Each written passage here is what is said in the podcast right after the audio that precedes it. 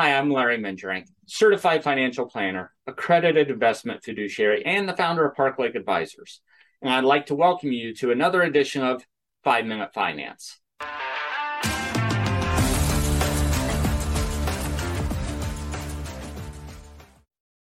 Some of you listening may recall this Jefferson Airplane song as a call to action, though it was a different period and place.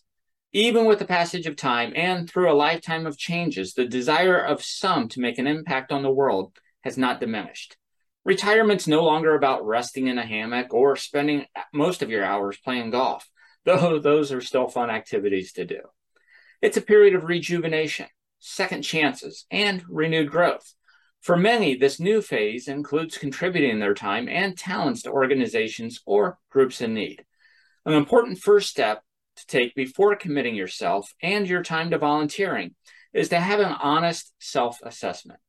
What is your skill set or your interests? This will help identify what sort of volunteer opportunities are the best match for you. You should then determine the commitment you're willing to make.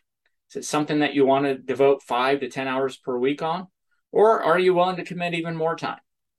Do you want to volunteer locally, around the nation, or around the world? Will it be done individually, as a couple, or as a group? Next, you'll want to survey the waters to determine if there's a need for your skills. Now, there are plenty of resources to get a good view of the opportunities that exist. An easy place to start is by asking friends and family and colleagues. Another option is to use an online tool such as AmeriCorps or Volunteer Match. You can also call your local 211 to help identify volunteer opportunities. Another approach may be to pick charities that you support and check out their volunteer opportunities. Don't be afraid to call them since many opportunities may not be advertised. That's it for our quick hit on volunteering in retirement.